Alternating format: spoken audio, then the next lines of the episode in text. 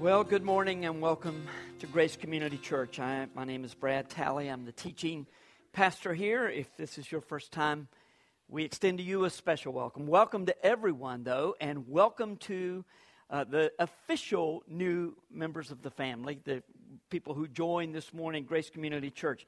Uh, I, I hope you were as glad as I was to welcome them uh, into the family. It's, they've been part of the family for a, a, while, some of them several months, some of them even years, but it's glad to see them pledge that commitment to the body. Uh, there was something about, you know, Bert typically stands up here and the people sort of look at him. And he said this morning beforehand, I'm going to go down front.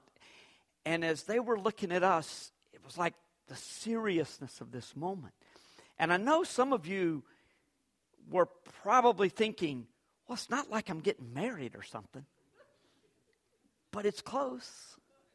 The covenant commitment that you make to a body of believers is taken very seriously in heaven.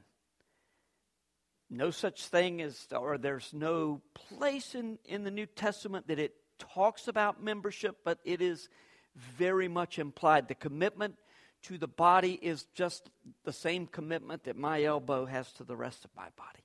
That's what the Lord has designed for us, and it was beautiful to see people answer difficult questions. Do you confess that you are nothing without God? Do you pledge to support this body with your tithes and offerings, with your gifts, with your time? Do you pledge to be submissive to the elders? Those are hard questions in our day. We're going to be talking a lot about how the kingdom of God is so different from worldly kingdoms. But thank you for being willing to do what the majority of us have already done and welcome to our family. I, I suppose one of the things that I'm, I'm looking most forward to is to see where God uses these different people in our body. We're all gifted in different ways. You know, you do things that I could never do. Some of you say, I don't know how you do that. You stand up there and preach, but it just seems so natural for me to be up here for a couple of hours every Sunday and preach. I, am just kidding, those of you who are here for the first. Well, sort of. I'm just uh, kidding. Uh, last weekend, Jonathan came home. He was with us. He was quite sick and was having some tests, and those tests got extended. And some of you knew about it, and you were praying. They, they came back all clear. So thank you very much, those of you who were praying for Jonathan. But one of the things that I, I just chuckled as he said it, he said, I have a friend of mine who went home for the weekend. And I asked him how his weekend was, and he said, All I did was help my parents with the computers and with the phones and with the television. You know, that's all I did all weekend long. I didn't, you know, I didn't think quickly enough. Don't you just, your best stuff comes too late, doesn't it? And so I wish I'd have said, I wonder how much time they helped him with insurance and bank accounts and doctor's appointments and cars and things like this. You know, look, we all we all have our strengths. We all are, are dependent on other people. Uh, when it comes to technology, I am absolutely helpless, hopeless. It's thank God David Calvert works in our office. I mean, sometimes though I'll ask him a question, he starts to go into, uh, you know, uh, uh, an explanation, and I just want to go into the fetal position and say, ah, can you, can't you just do that? You know, there are other times I'll say, hey, David, explain this to me. Now, look, I'm going to sit here. You tell me what I'm supposed to do. And he starts to tell me, and finally I just get up and say, Would you just go ahead and, and do that? Because it's just beyond me. Um, so let me ask you we, we've all got our gifts. But when you come to church on Sunday morning, and I'm using the gift that God has given me for whatever reason, what is it that you're expecting to hear in a sermon? What are you looking for in, in, a sermon? I heard a pastor uh, mentoring a young man one time uh, who was desiring to become a pastor, and he was preaching, and he and, and he said, "I finally, I just got so frustrated. I, I, I said, I'm going to tell you one last time. Tell me what you want me to know, and tell me what you want me to do." Now, that's not terrible advice. I, I, I, think it would be more biblical to say, tell me what the text says and what I'm supposed to do with it, because that's how God is speaking to me in this moment and how it is He wants me to respond to the text. Now, in our formula driven society, I suppose most people on Sunday mornings are looking for answers to such questions as Is there help for me? or How can I live my life in such a way that it's going to benefit me and others? And if I pose these questions in a particular way, they would seem extremely self centered. In fact, I'm certain all of you, some of you, not all of you, but some of you were immediately saying, No, wait, wait, wait, wait. Uh, isn't our first task to glorify God? And I would say to you, Yes, it is. But that's not what most of us are looking for at church on Sunday morning. Now, most of us are not coming necessarily uh, looking to, to, to hear um, five practices for a successful business, though we might hope to hear five ingredients for a successful marriage. That's not exactly how Scripture works, though. It's how America works, and there's enough similarity in what Scripture says about work ethic, and responsibility uh, and success in order to make it work for us within structures that are familiar to us. You understand what I'm saying? We, we devise structures because this is how we live our lives, and so consequently, God's got a it's, he's got a very similar system. It's just, it's just a better system. What do you want me to know, and what do you want me to do? Again, it's not the worst approach to Scripture if I give it the authority it deserves. But again, one more time, let's try to come at that from a different angle. Maybe a better set of questions would be what is God saying to me, and what am I supposed to believe? Because the life of, uh, of a Christ follower has far more to do with better believing than it does better behavior. Better behavior always follows better believing, but not necessarily the other way around. If you focus on your behavior, your belief system may actually, your be- belief may structure in that, well, okay, I think I've got this. God is faithful to let us know that we don't have it. But if we believe as we should, then He will work in and through us. So, what does God want me to believe, and in what ways will that impact the way that I live my life? Now, this may all sound like semantics to you, but over time, it will make a significant difference in whether your life as a Christ follower, as a disciple of Jesus, is driven by an attempt to keep the law or whether it is gospel saturated, which is ultimately the only path to sanctification for your life to be gospel saturated. What does that mean? Well, we're going to talk about it. This morning's text is, is not as Mark 9, 30 through 50, and it's centered on the cross. In other words, it's gospel saturated. It also has a lot to do with the ways that disciples of Christ should think and live. But that's the way all Scripture flows, so it shouldn't be surprising. Now, as has been noted several times, we've talked about the Gospel of Mark. We're on our way through the Gospel of Mark. Uh, it was the Apostle Peter who was behind this uh, Mark's Gospel, and, and it was structured in such a way that the account of Jesus' life, death, and resurrection is more in theological forms than it is chronological forms. Want to talk about this? Want to talk about this? So far, the text has flowed fairly chronologically. It's going to change a little bit today, where there are a lot of um, different teachings of Jesus in this section that, that we're about to see. And they are, it's going to appear chronological, but as best everybody that studies these kinds of things can tell, it's just a collection of sayings that are arranged in such a way to, to, to cover one primary focus, and that is what is the life of a disciple like?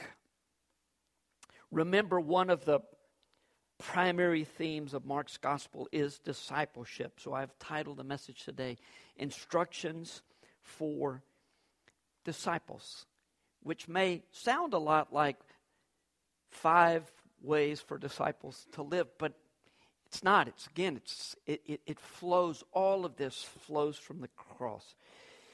When there's a lot of territory to cover, um, lots of different ways of approaching it. I, I thought about making the cross the center and say the cross will lead us to live such a way, the cross means this, the cross means that.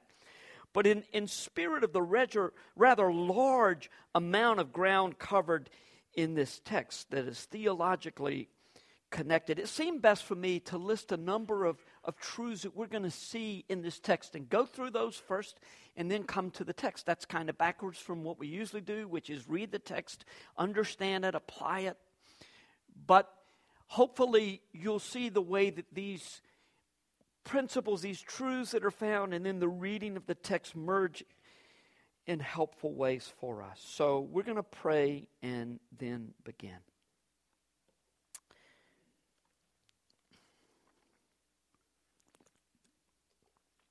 Father, we are so grateful for what you have done for us in Jesus, and we need to be reminded. I need to be reminded, even as I prepare these messages, moment by moment, that it's about Jesus and what he does for me, not about what I do for him. You are pleased and blessed when I serve you. But even that is because of my union with Christ. So may Jesus be exalted when you look at us. May you see him and be pleased. It's in his name we pray. Amen. In a few minutes, we'll work our way through the text. Here's what we're going to discover when we get there. First of all, if you do not value your time with Jesus above serving him, you're going to miss what he wants you to know. We are a nation of doers. Production equals success or the right kind of production. But one thing for sure, you cannot be successful if you are not productive. How many of us say, Allison and I say all the time, How was your day? It was productive. You know, we just, we, we, we fall into those kinds of patterns of thinking. But Jesus, Jesus consistently, you see this gift I'm talking about? I'm saying all kinds of things like Jesusly. That's, that's short for Jesus consistently. Jesus consistently operated in a way that is inconsistent with the American way of life. Instead of making certain that the media was on hand whenever he would perform miracles, he took people off to, the pri- to, to, to, a private place to heal them. And what did he tell them? Over and over and over, he said, Make sure you don't tell anybody. And whenever the crowds grew, when, whenever the crowd swelled, what did he do? He got his disciples, he said, Come away with me to a private place. And he was constantly trying to get alone with them. If I am so conserved, concerned about serving Jesus, man, I'm shortening. Oh, I'm saving time today. Actually, I'm taking extra time. If I'm so concerned about serving Jesus that I fail to meet with Him and His Word in prayer, then I end up building my own kingdom. I should be asking, what does He want to teach me? There's a great deal of instruction that we're going to read in a moment in this passage, and at the heart of the teaching is the cross. Over and over in the middle part of Mark, Jesus teaches his disciples about the cross. Not only does he imply that he will be executed by crucifixion, but he calls each of his followers, each of his, not only his, his 12 disciples, but all of those who are following him to pick up his or her cross and to follow him. Deny yourself, take up your cross, follow me didn't make much sense at all to the disciples at the time. But that was true of, of a great deal of Jesus' teaching that would become much clearer to them after Jesus' resurrection in Pentecost.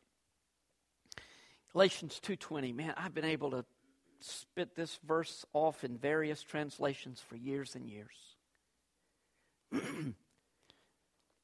I cannot tell you how profound this verse seems to me now. I have been crucified with Christ. It is no longer I who live, but Christ who lives in me. And the life I now live in the flesh, I live by faith in the Son of God who loved me and gave himself for me.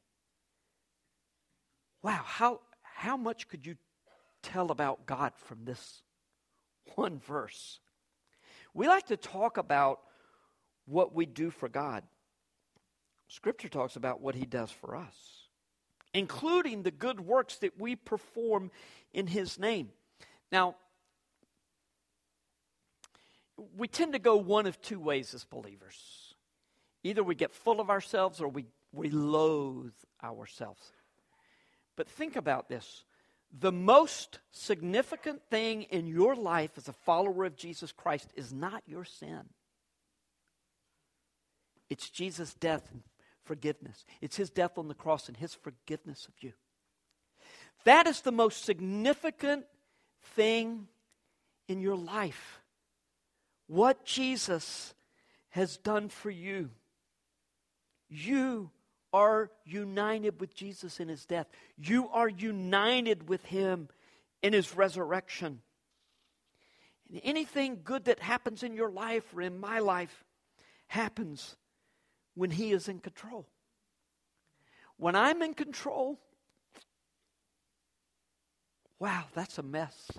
And I can go from him being in control to me being in control in a New York minute, as they say. Just like that. Dying to self is going to be at the heart of everything else that is taught about discipleship in this passage. One thing to note from Galatians 2:20, I have been crucified with Christ. We can't even do that. You ever tried to crucify yourself? You'd only get part of the job done, you know? You can't even that has to be Him. Dying to self is something that He accomplishes in and through me. And if that's difficult for you to understand, the next instruction is for you. A lack of understanding is never a reason to walk away from Jesus. Just think of all the times that the disciples had it all figured out until they didn't. I mean, you know, I've got it. Uh, actually, not only do I not have it, I don't have a clue. Does that sound like you? At any point in your Christian life? I mean, there have been a lot of times when I was sure that I had God's ways, His truth, and His, and His ways figured out, and then something crazy happened. Or I understood Scripture, a particular passage, more fully. Or, horrors, I understand it differently than I ever have before in my life.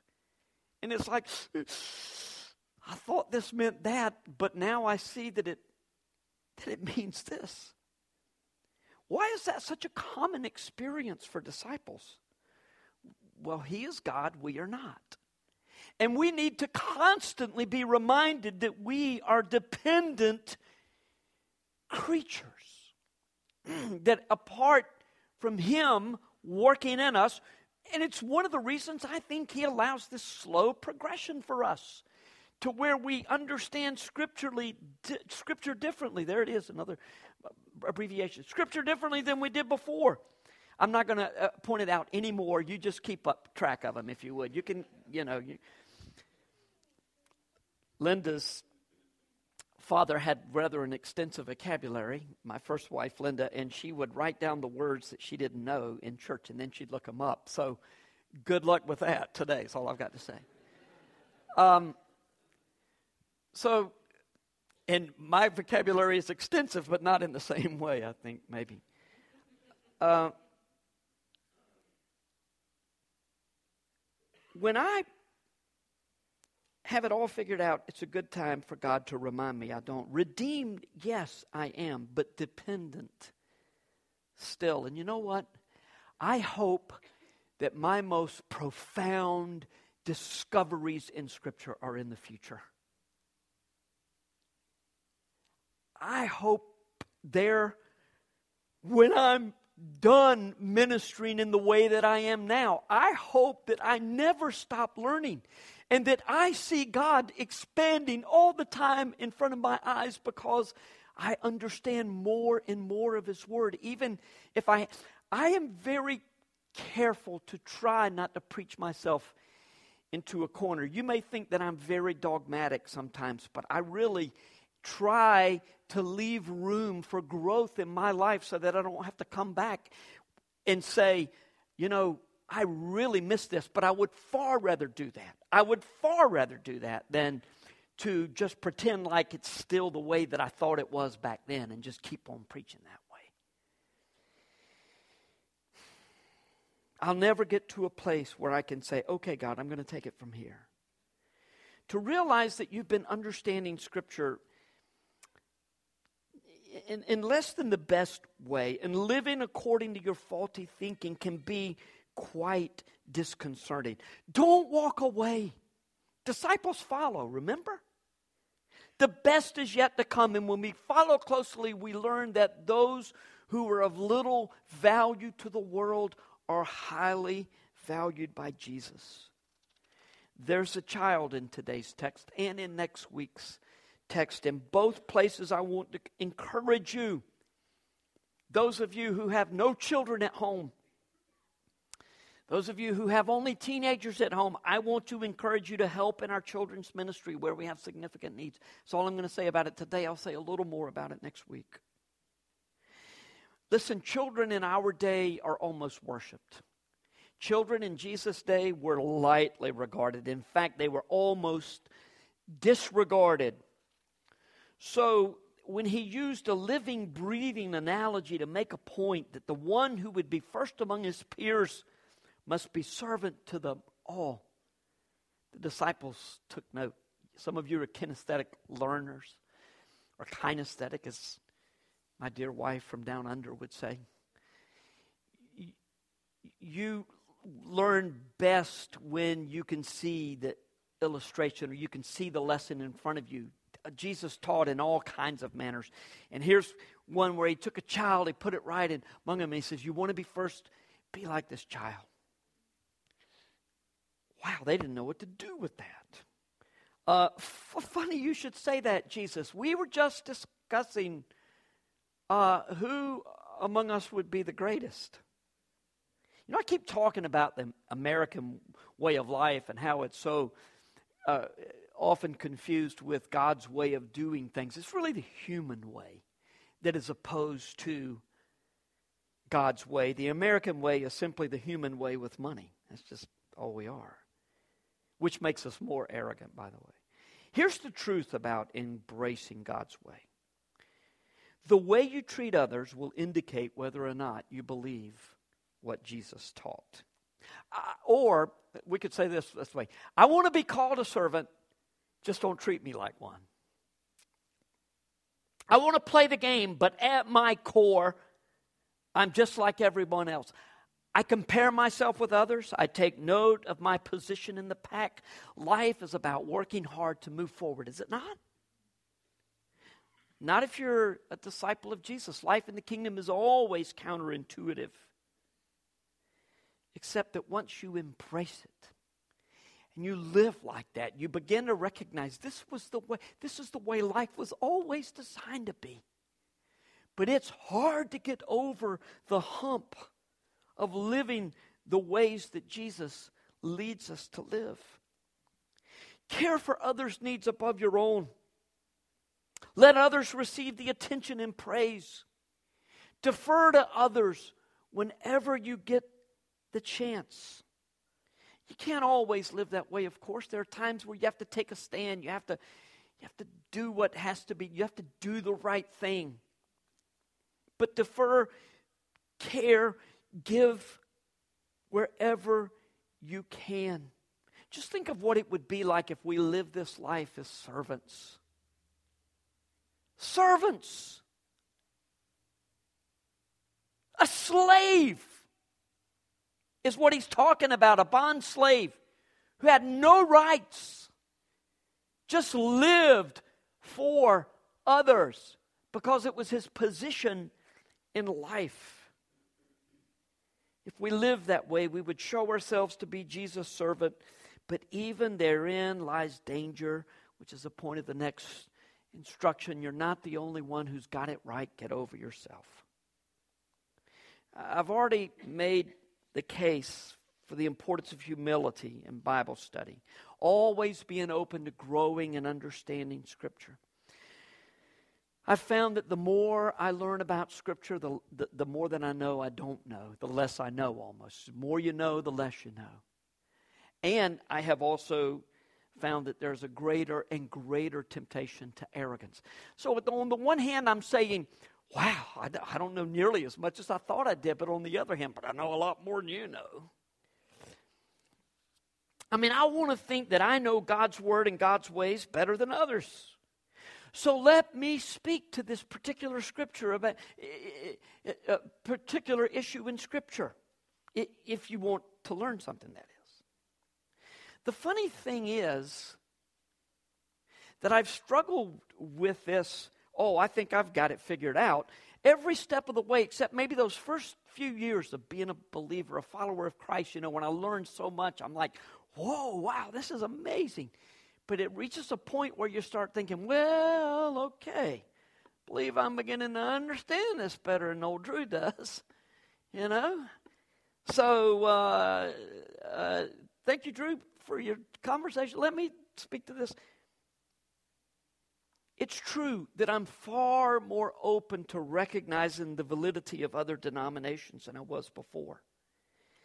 And yet, it's just in me to have these exclusive thoughts. When I say me, I'm certainly talking as an individual. I don't want you to think, you know, I really work at all of this and ask the Lord to help me with this. But I'm talking about us as a body of believers too. You know, we're the only ones that have it. We're the only ones that have it right. Now, are there measuring sticks? Absolutely, there are.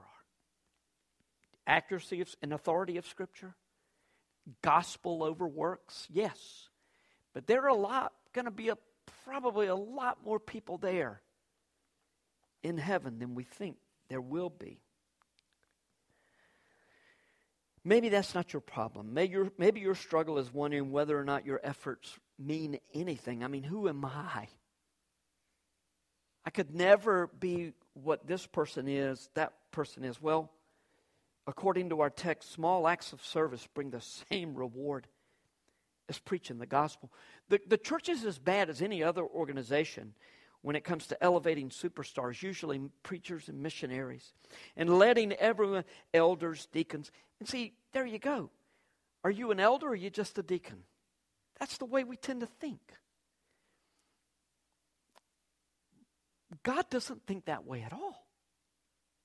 Look, Every one of our deacons is qualified to be an elder. That's not the point. The point is, how has God gifted us? Where has He placed us in the body? But let's elevate the superstars and let everyone else find their place in the pack. If you give a cup of water in Jesus' name, though, Jesus says, you will receive a prophet's reward focus your attention not on where everybody falls in the scheme of things, but on righteousness and pay attention to the final instructions in this passage. It's not a good idea to lead young believers into sin. How bad is it? How bad an idea is it? Well, it's just as bad for you to sin or, or, to, or to play with sin.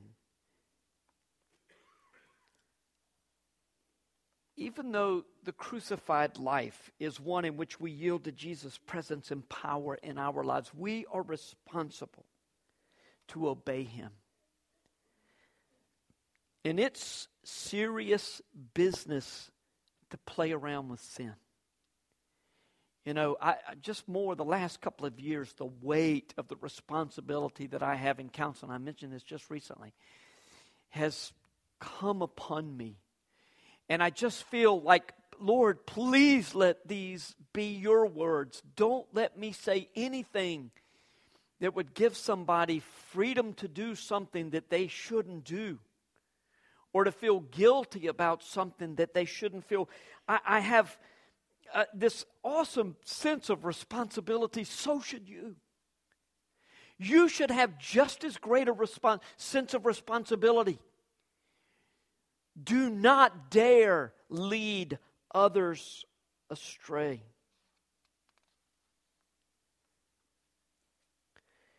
The way that this text is structured indicates that we live that the way we live our lives impacts the world around us. In fact, you could go so far as to say that gospel purity restrains evil and preserves life.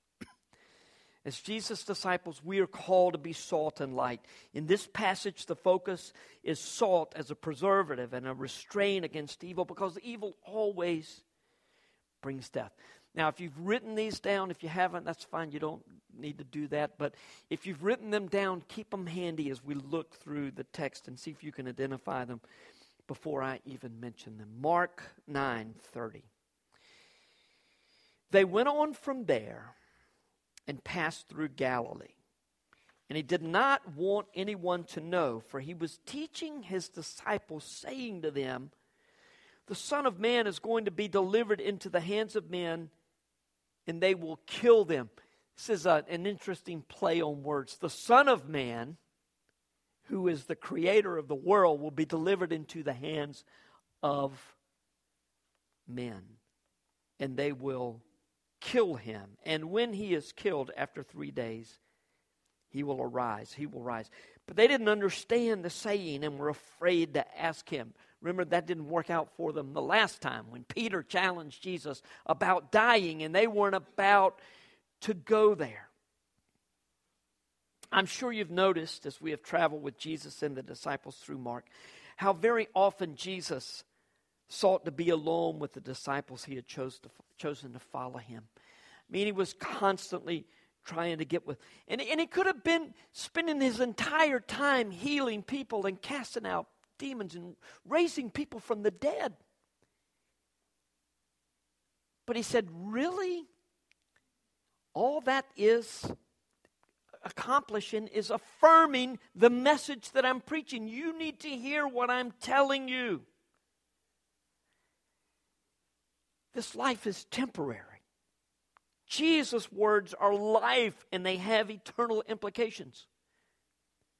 It's not like I'm going to say, now, I'd like to present to you one of the people that Jesus healed, you know, in Bethsaida. Uh, come on out. He's been dead 2,000 years, you know, or almost. This life passes, but Jesus' words are life and they have eternal implications. He made time to be alone with his disciples, and if we have any hope of being a disciple of Jesus, we have to make time to be alone with him. Dietrich Bonhoeffer said Christianity without discipleship is always Christianity without Christ. If you're not a disciple, tell, I'm, I do not get it. I mean, it's just another way of, of James saying, You say that you have faith. Show me that you have faith by living this way, by your works. Our works only come through union with Christ, but when we are united with Christ, He changes our lives. The Greek word for disciple means student or devoted follower. And we may think that our service for Jesus marks us as disciples, but it's really the time that we spend with Him that gives us status as disciple, worshiping, learning from Jesus. When we spend time with Him, we recognize that we are called to live our lives under the shadow of the cross, and that impacts everything. The cross shows that God not only descended to us to pay the price of our sin, the penalty for our sin, a penalty that we were never going to pay, but it shows us the trajectory of our lives. Theologians talk about a theology of glory and a theology of the cross. The theology of glory is one in which I work my way. I climb the ladder to get to God. To, I, am, I am pursuing glory. And I can find that through reason or through personal experience or through good works. All these different ways I'm trying to get to God. But the irony is, is when I'm trying to get to God through my own efforts, well, I don't have far to go. I am God. I become my own God. A theology of the cross says this we're down here, have no hope of getting to God. All have sinned and come short of the glory of God.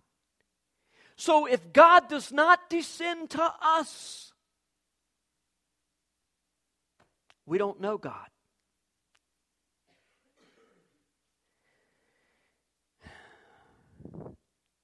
Does that make sense to you? It made no sense at all to the disciples. They, they weren't expecting a cross at all. They were expecting to be sitting on thrones next to, Je- next to Jesus. Verse 33. And they came to Capernaum. And when he was in the house, he asked them, What were you discussing on the way? But they kept silent, for on the way they had argued with one another about who was the greatest. You heard that. We didn't think you you were out of earshot. Oh, I was, but I know. And he sat down and called the twelve. And he said to them, If anyone would be first, he must be last of all and servant of all.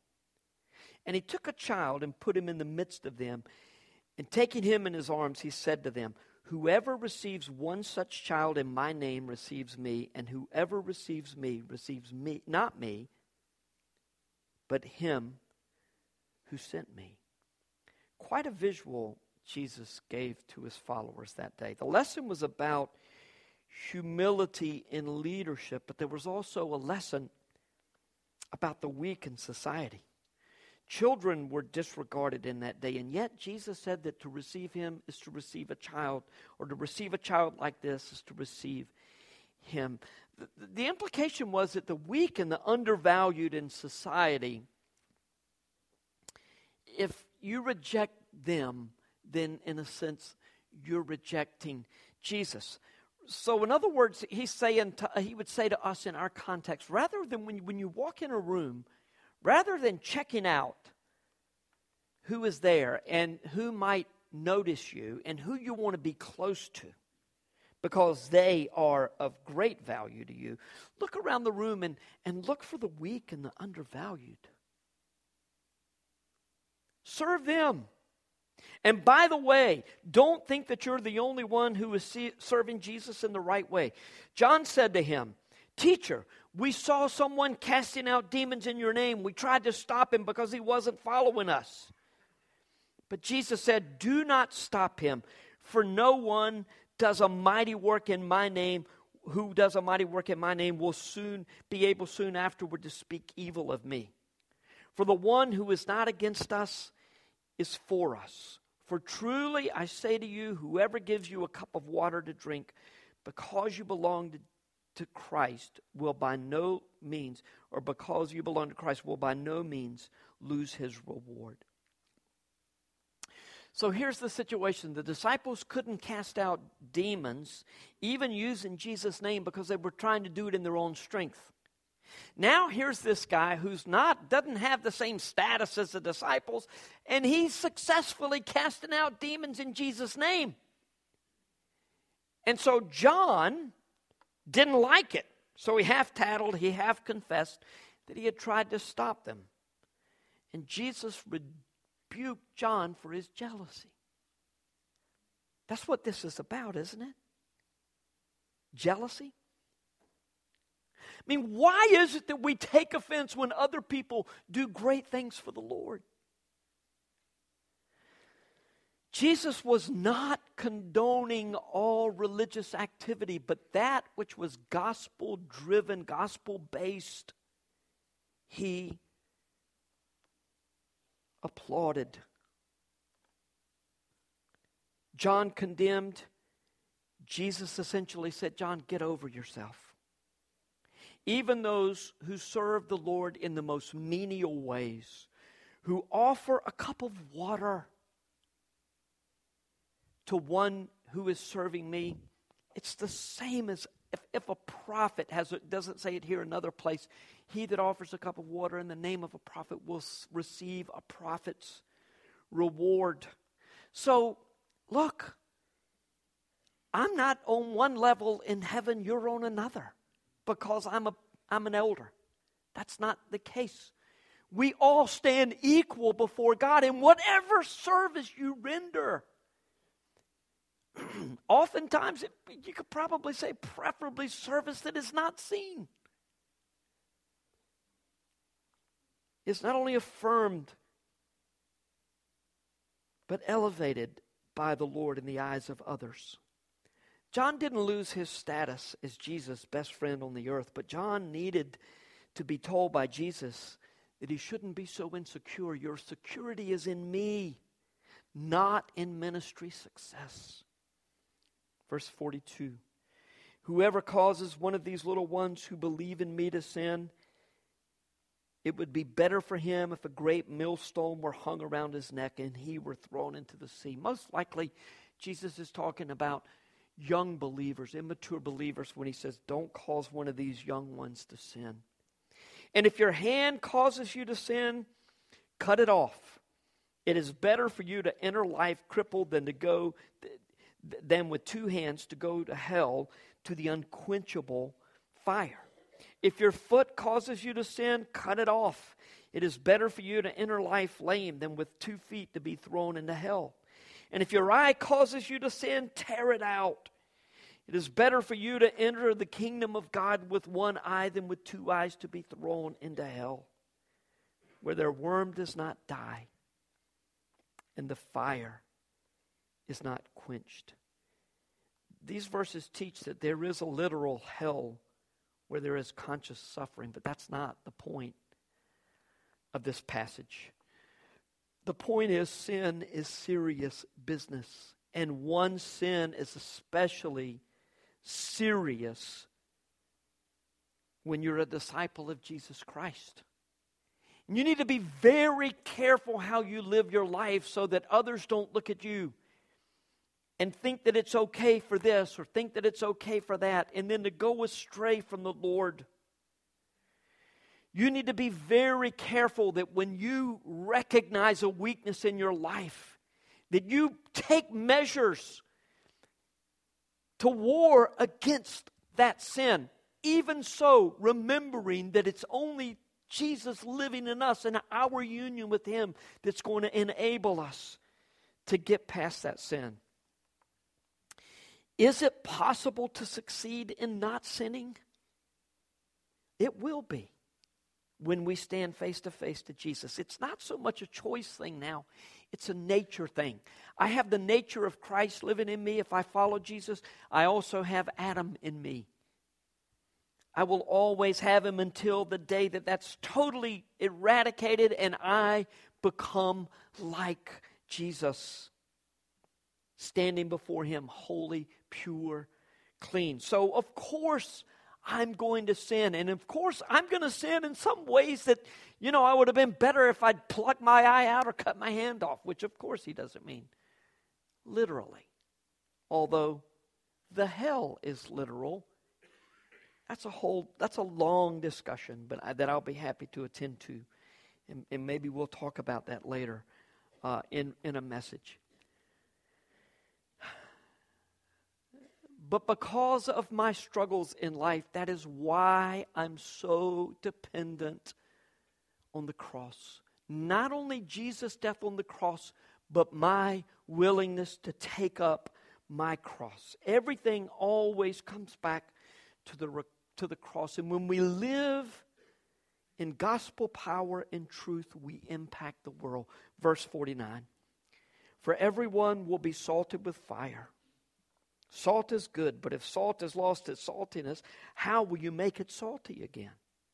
Have salt in yourselves, be at peace with one another.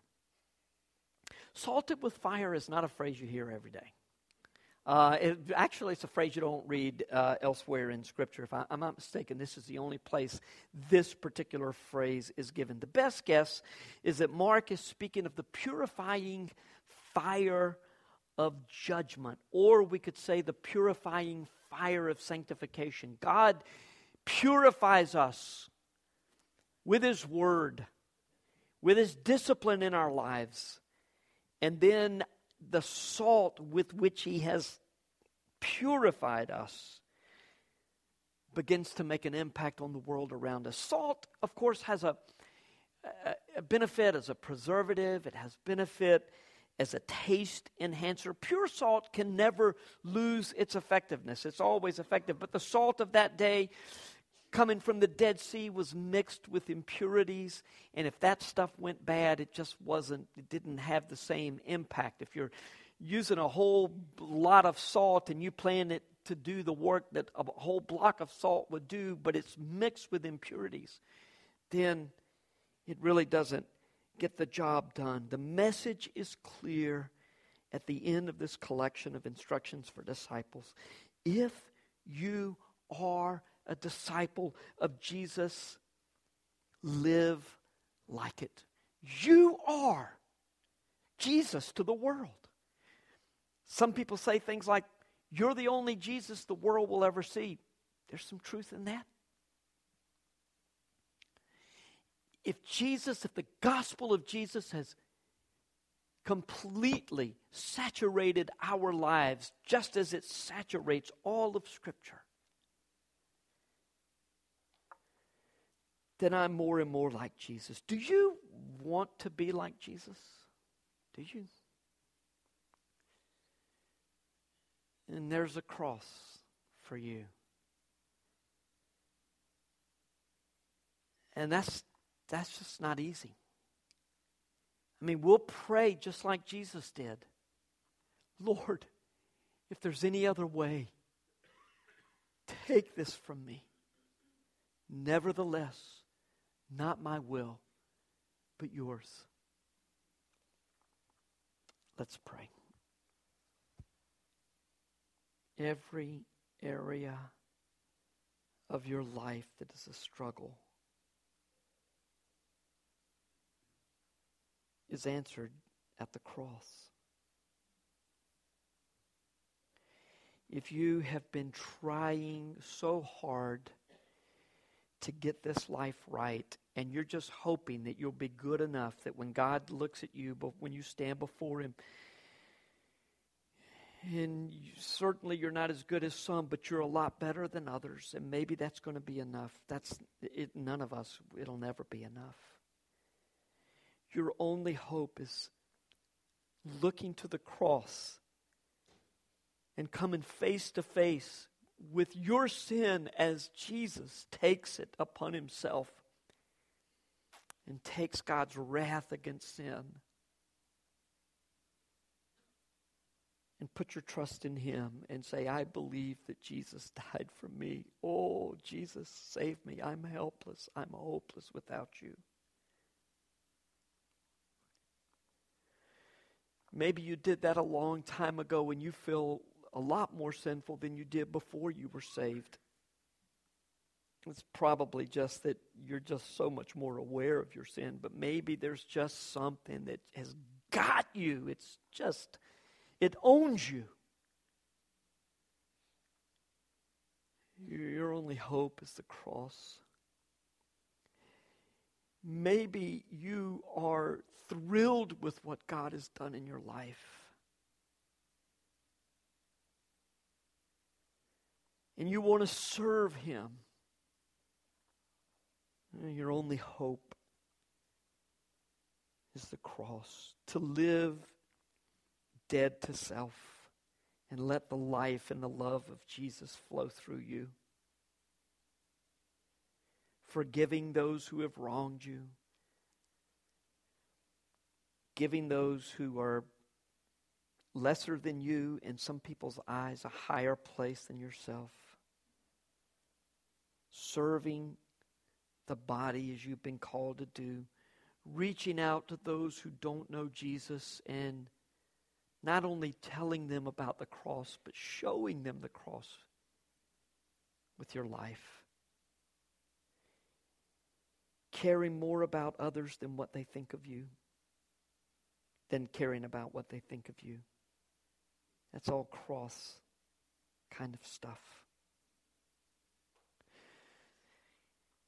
When others humiliate you or seek to humiliate you, when others betray you, when others disappoint you, go to the cross. Father,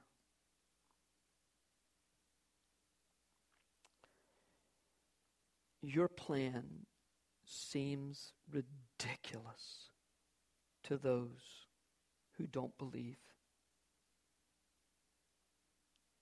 It's a stumbling block to the Jews. It is offensive to the Greeks.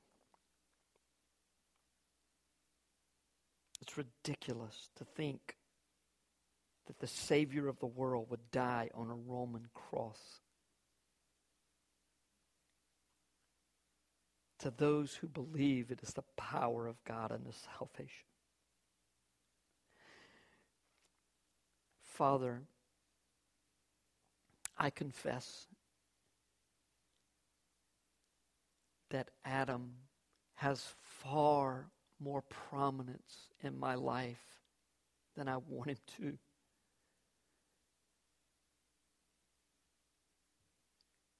I am crucified with Christ. Nevertheless, I live, yet not I. But Christ lives in me. And the life that I now live, I live by faith in the Son of God who loved me and gave himself for me. Let me live in that place, Lord, and all the truth that surrounds it. Let me die to self so that Jesus' life might be illuminated in me.